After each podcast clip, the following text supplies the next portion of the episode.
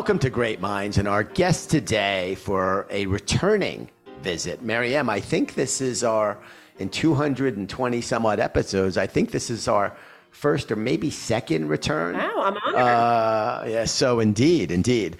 And uh, it's a very, very old dear and friend, uh, Maryam Banikarim.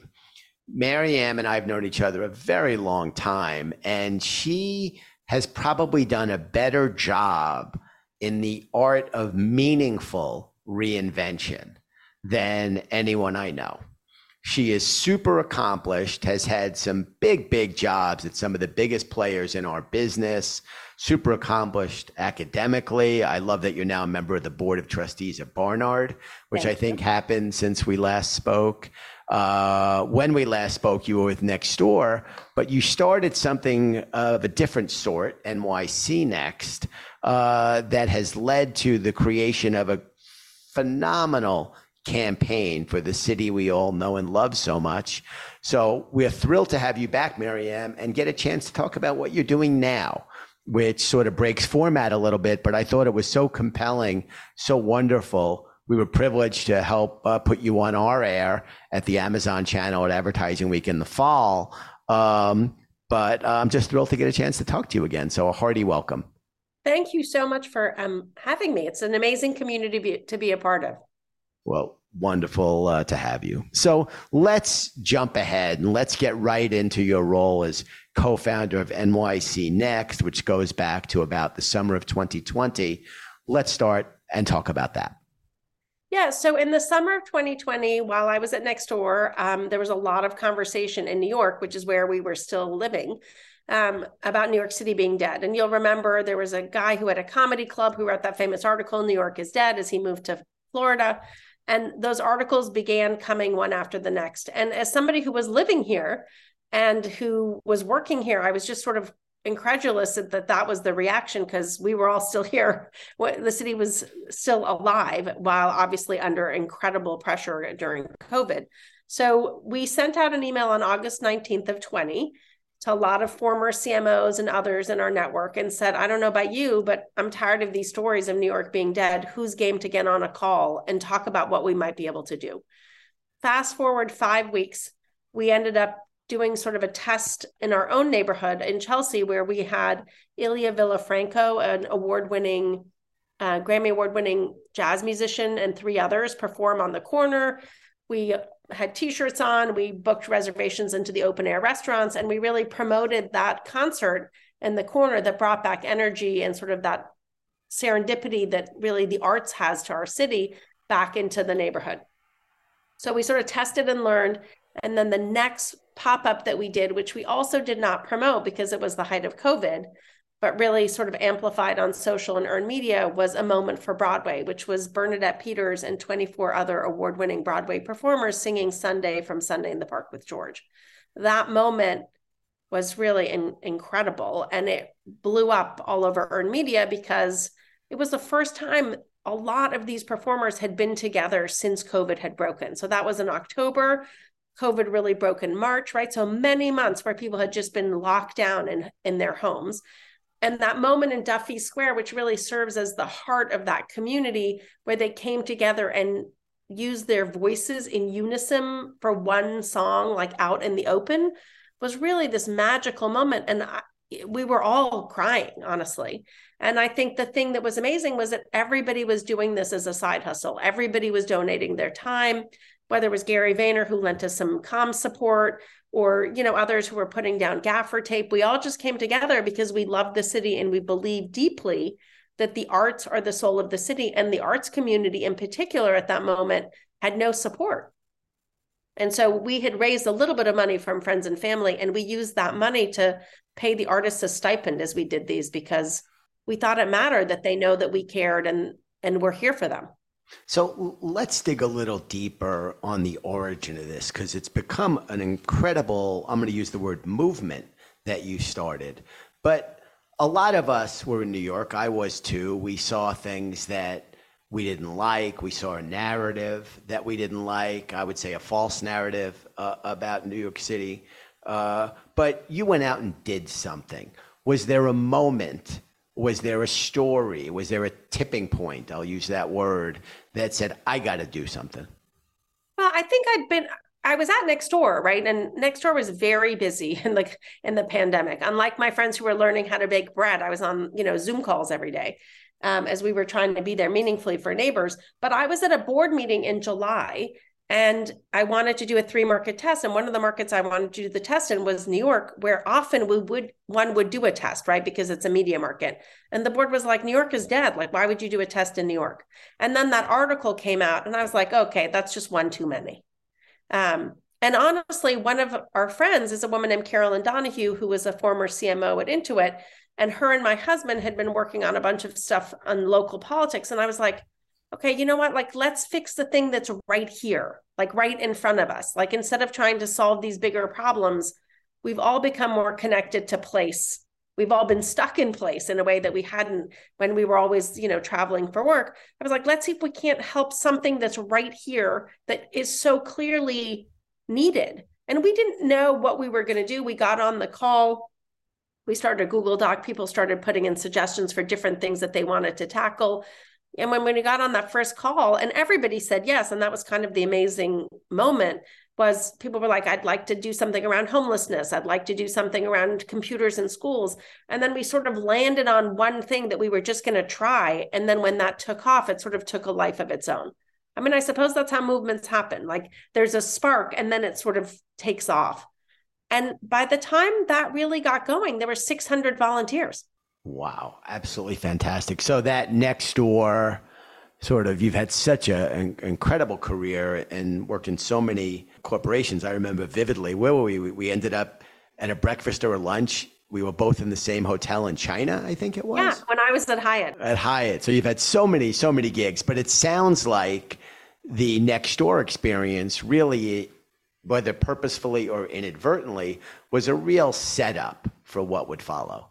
Yeah, I think, you know, I took that job at Nextdoor, right? Like going from Global CMO Hyatt, I think the Nextdoor crew wasn't 100% sure what it was going to be like having somebody who'd had a lot of resources join an internet startup. But for me, the purpose of connecting neighbors so that everybody had a neighborhood that they could belong to was something that really spoke to me, right? As a kid who'd grown up um, leaving Iran in the middle of the 79 revolution, I'd sort of lost my community and sense of belonging until really I landed in New York, where I think the diversity, the energy, the possibility of New York, um, you know, I say like you can find one of eight, you know, of anything in New York, and that includes people. And so for me, this was the place that really gave me my voice and gave me a sense of belonging. And I used to make lists of things I was passionate about. I always was like, oh, I want to work on things I'm passionate about on my top five was always New York. And so when the opportunity showed up, I was like, let's just try and, I mean, we didn't know if it was going to work. And we did that first one. When that Broadway one happened, all of a sudden we got lots of calls and lots of other inbounds because people were like, who are these crazy people who were able to get the red steps of Times Square and all these amazing performers and then to make that noise? And it really was a testament to the power of the community because there was no one person in charge. I mean, it really was not, you know, I can say I'm a co founder. There were many, many founding members that we share, you know, people who care deeply about the city. And so, two words that you use, which are part of what you're doing now at uh, Marianne B, use the word purpose and use the word passion. And I think both really describe you to a T. Let's talk about purpose and passion and the road from NYC Next to We Love NYC.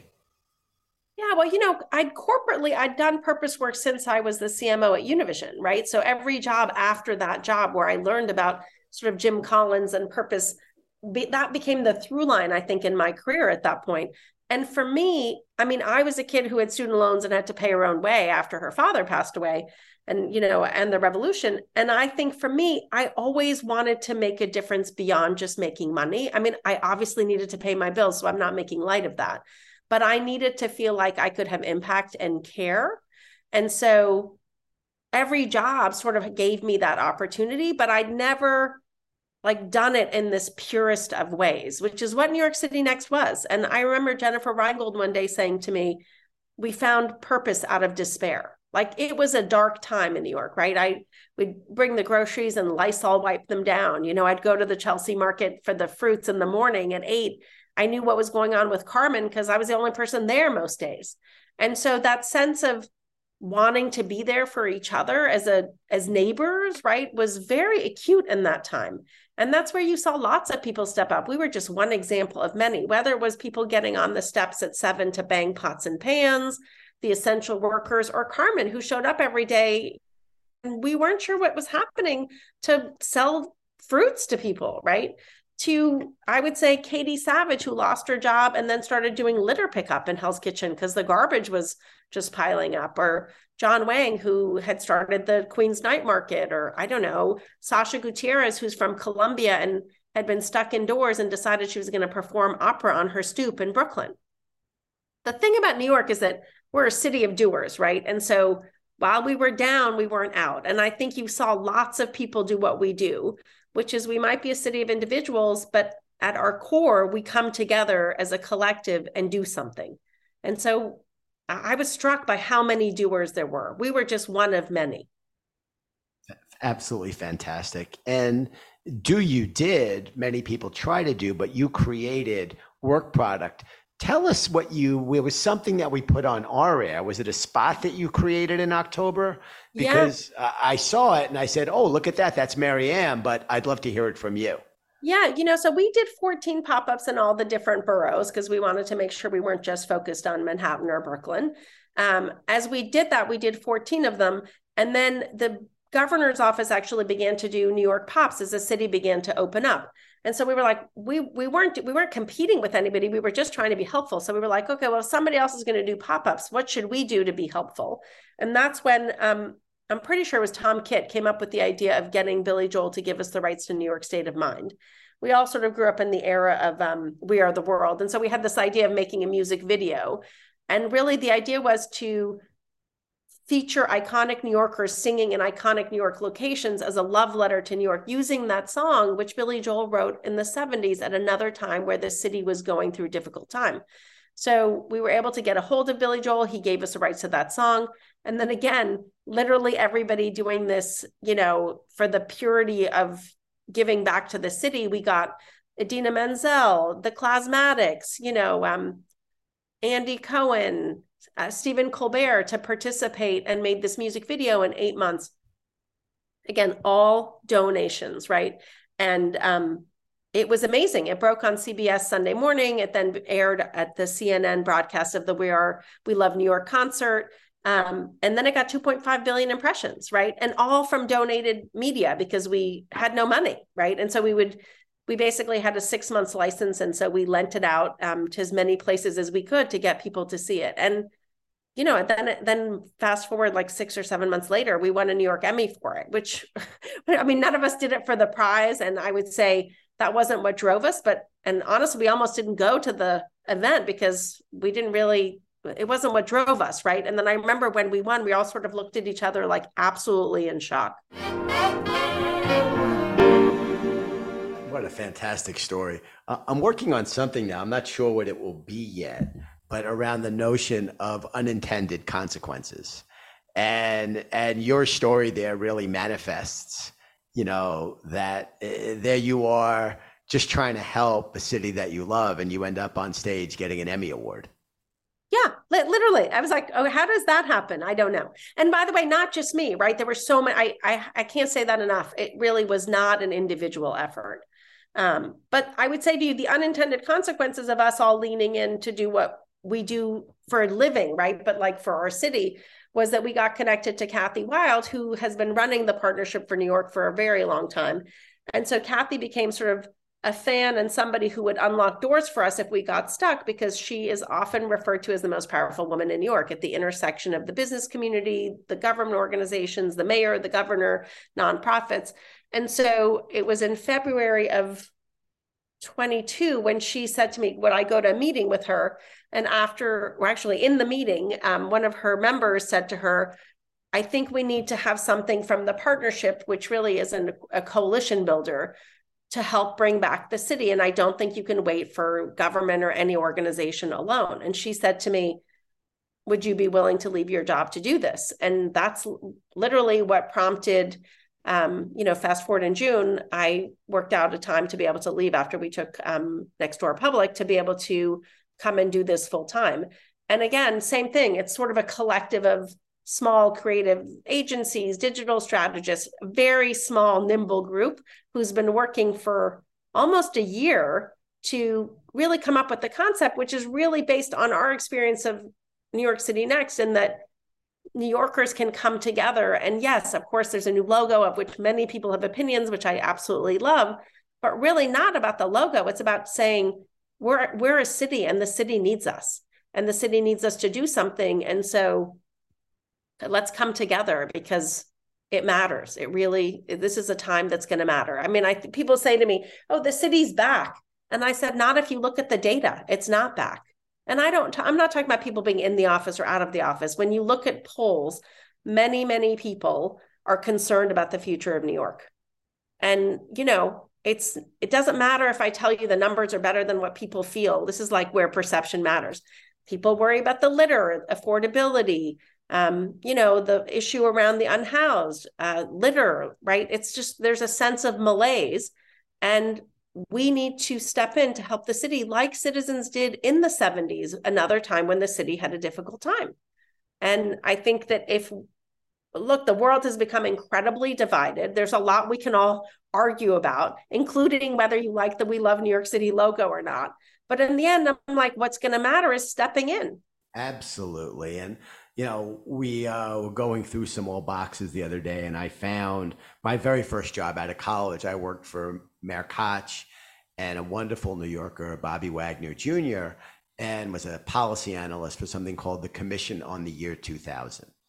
And the commission had a lot of smart people, people like Bob McGuire, who was an expert on crime, former police commissioner, Donna Shalala, a name I imagine you know, ed- education, and was really plotted a, a course for the future of New York. This was published in 1987.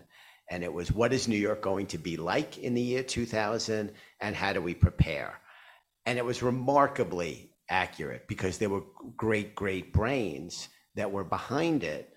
Uh, I was just a staff, you know, grunt, if you will. But to me, there's a resilience about New York.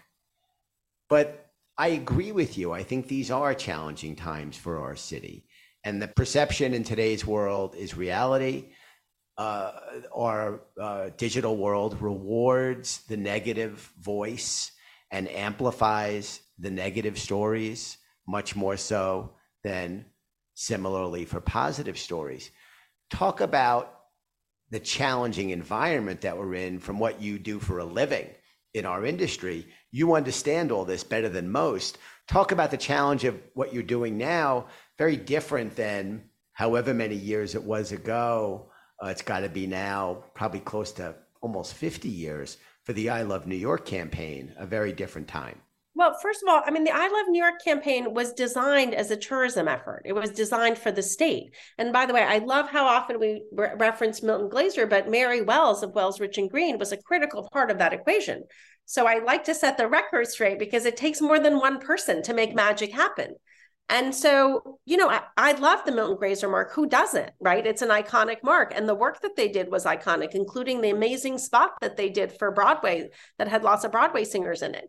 But we're in a different era and we're in a digital social era. And the way we thought about the mark was we wanted to tee off the I Love New York mark, which we all love. It's not being replaced. Come Memorial Day, we'll be back out in its full glory, um, trying to bring tourists back to our, our state. Um, and we decided that we wanted to tee up the heart to be animated in a world that is now 3D. So the heart actually animates, it becomes the Mets hat, the Yankees hat, a playbill, a pigeon. We thought about a rat and poop because, you know, of course, we understand our city. Um, we're not precious about it. And then it actually, as we thought about the mark, we were like, it's not a moment for I or me, it's a moment for we. And it was a very deliberate decision to flip that word because to what you're describing, Matt, I think, you know, we've made a lot of progress as a society, good or bad. Uh, what's needed today is for us to come together and care and not just care, but to do something about it. And that's what we want to tee off. And really, we iterated to New York City because this isn't about tourism. I mean, I hope it makes tourists want to come because it's gotten a lot of coverage in other cities. Um, but what I'm hoping it does is it re- reinforces for those of us who live here that this is our city and that it matters and what we do matter. Absolutely, and and you've done a brilliant job not only uh, working with Kathy in the partnership, but really getting uh, political forces uh, together who normally are not necessarily always together. I remember when we were doing the final bid for the Goodwill Games in the early 90s, and we had the support of both Mayor Dinkins and Governor Mario Cuomo.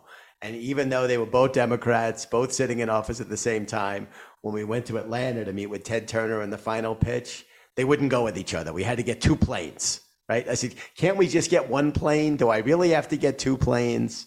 And uh, thankfully, John Tisch gave us a plane from Loews, and Pat Mulhern from what was then NYNEX, the predecessor to Bell Atlantic, which was the predecessor to Verizon. Uh, we got the NYNEX plane. You've done a great job uniting the city and the state.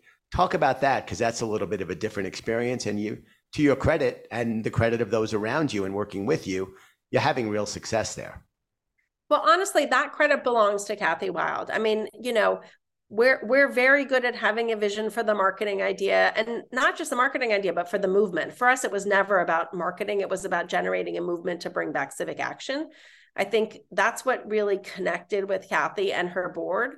And kathy again sits at this intersection particularly because she also works very closely and her board is made up of a lot of the top ceos of the in the city um, who understand that you need to work both sides of the aisle. So she's been really able to bring people together from the mayor, the governor, the labor, um, you know, the heads of the different labor unions, all the different commissioners to basically help us tee up that you can actually do something with the parks, or you can help with sanitation, or you can help support small businesses, right? When we had the press conference, you had all of these different people there. That is really, without a question, her gift.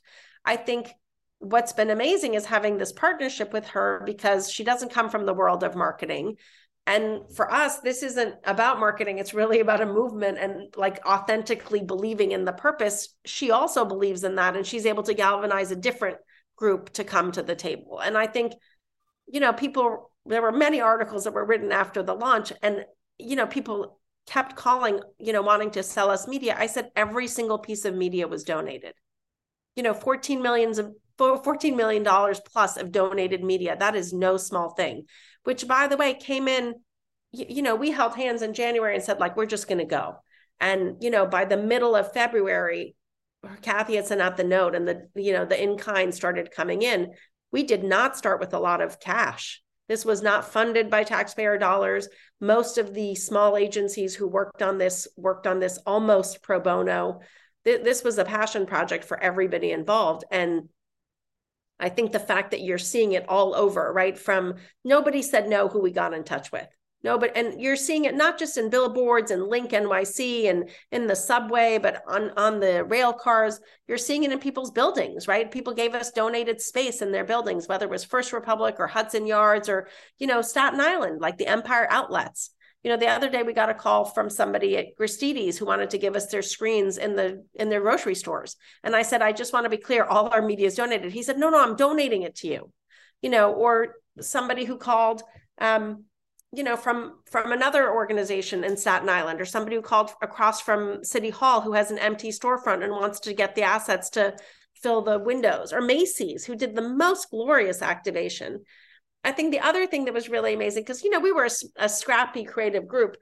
When we were trying to sort of test out our ideas, one of the thoughts that came up was actually seeing if we gave the mark to creative agency network if they would be inspired to do posters for new york and honestly the credit for this goes to kim who was the founding um, the founder of paper magazine kim showed me this issue that she had done where she had actually gotten Bogowski and a bunch of different people to do posters to reimagine their love of the US. And I was like, what a great idea. So we were sitting down and I said, what if we just asked your agency network that's global if they had 2 weeks would they do posters, you know, to reimagine their love of New York if they have it because nobody was getting compensated.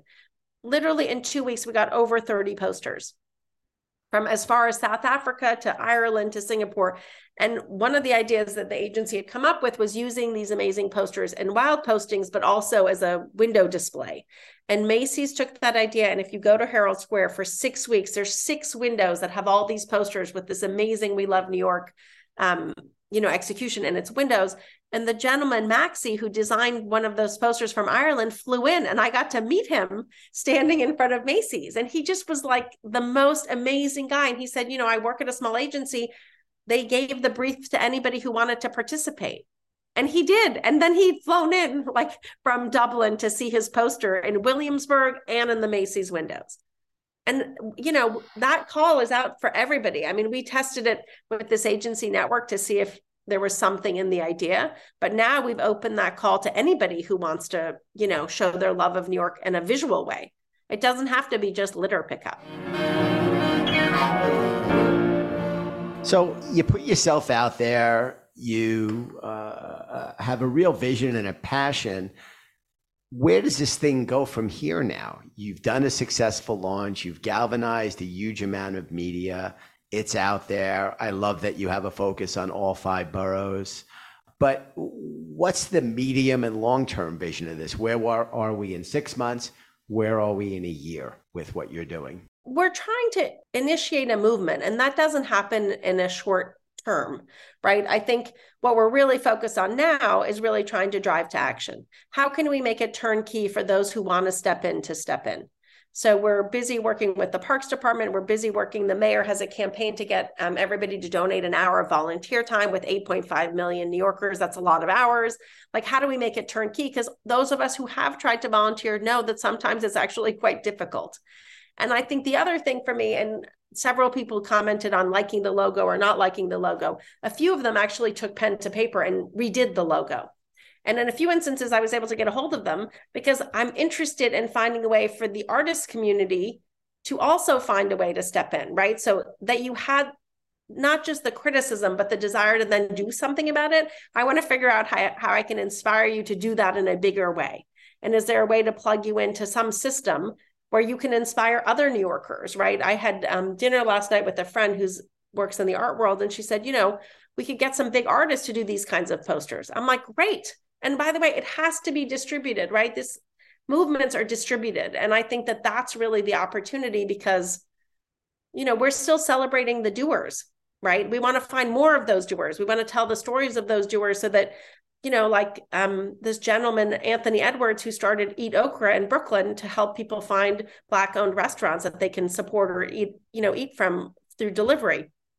I want to tell his story. I want to tell the story of Akeen, who started a bakery on Bergen and also teaches math in the afternoons for you know kids in the community. The more we give light to those stories and make them the heroes of our city, I think the more we will tee up this notion that it's actually cool to give back. You know, like Matt, you and I have kids, right? How often do they worry about whether they're cool or not cool?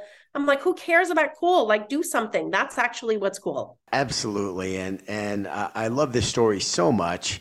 Talk about your impressions of our current governor and mayor. I think that uh, Adams is doing a good job. I think the bar was incredibly low before him with Bill De Blasio um, who I worked with when I was in City Hall, when I was in my 20s.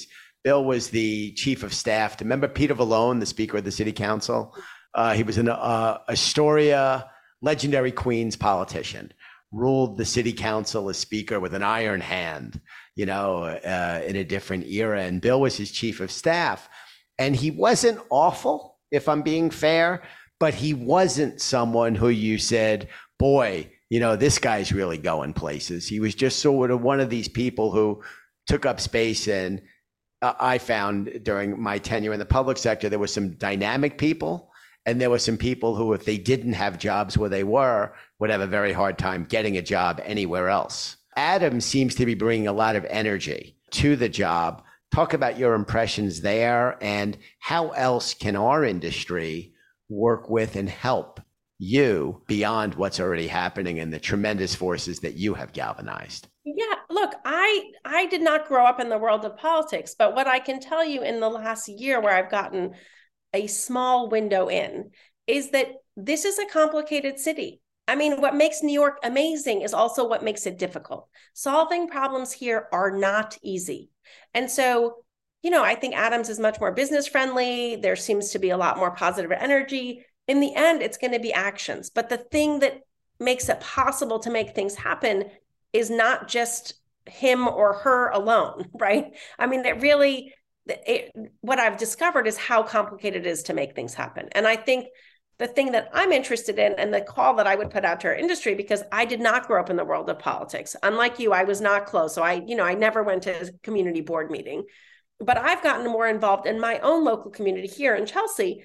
And what I'm interested in is getting the voices that have always been doing the fight, you know, the ones who've been going to community board meetings, to now be met with other people who, you know, historically have not been engaged civically for whatever reason to join forces. Because to your point, it's kind of like a turnaround, right? When I was at Gannett or other companies and we did turnarounds, you had to be incredibly respectful of the people who were there and then bring new ideas into the fold and figure out how you brought these two forces together to reimagine the path forward. I think that that's what our city needs because you know, as somebody who'd done a startup, done global companies, like I just solved the problem differently than maybe somebody who'd been doing it the same way before. But I didn't do it alone. I knew I had to work within the system and learn and be respectful of what was there. I think that's what our city needs because when I see what's happening in my neighborhood of Chelsea, I often see people who've been there and have been beating their head against the wall because it is hard to make things happen say, well, there's just nothing I can do about that. You know, that problem on that corner has been going on, I don't know, since 2019. And I inherently believe that if you've got 10 smart people, you could solve anything. I just believe that. And so it's funny this weekend I was with my husband. He's always he consumes a lot of content and he was watching a documentary about Benjamin Franklin and Benjamin Franklin it turns out believed in the collective and and the idea of self-reliance. The idea that any 10 people coming together could make change. And I, I inherently like I'm a kid who grew up in revolution like I know that that's real, right? If 12 year old you know immigrant girl from iran could make a New York City next thing happen with a bunch of other people, that means anybody can do anything.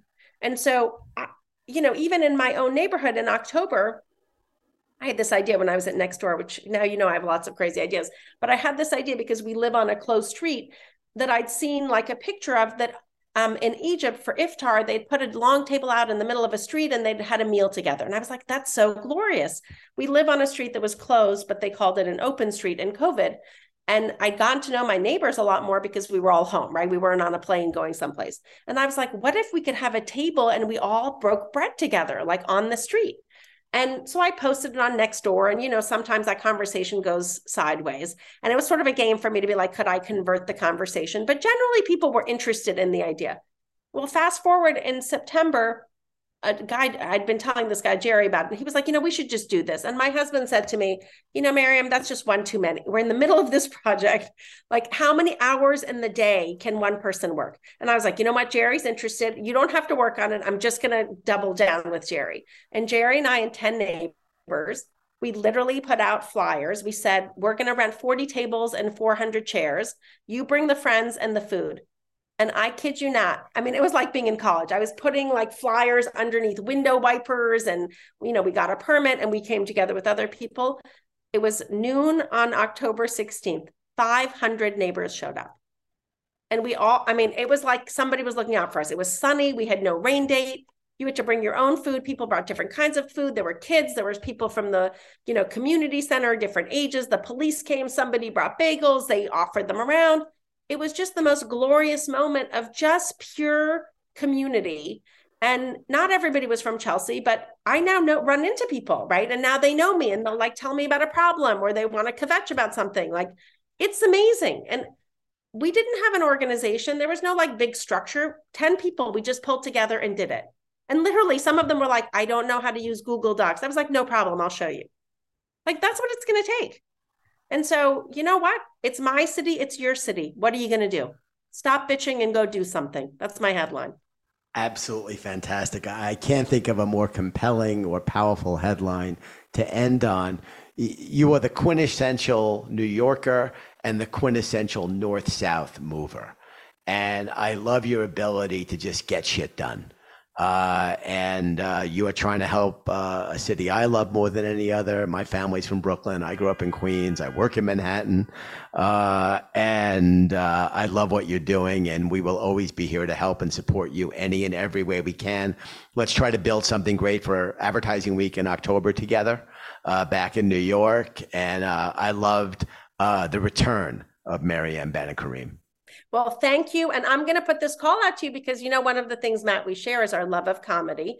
And we have a lot of comedians in New York, and we've been playing with lines, right? Like we get more done by 8 a.m. than Boston. And that just got all kinds of pickup. We got a lot of people who write a lot of really good lines, and we have a lot of screens that we can put those on. So we need good tension and good energy to mobilize people. So let's let's get it going. I challenge accepted.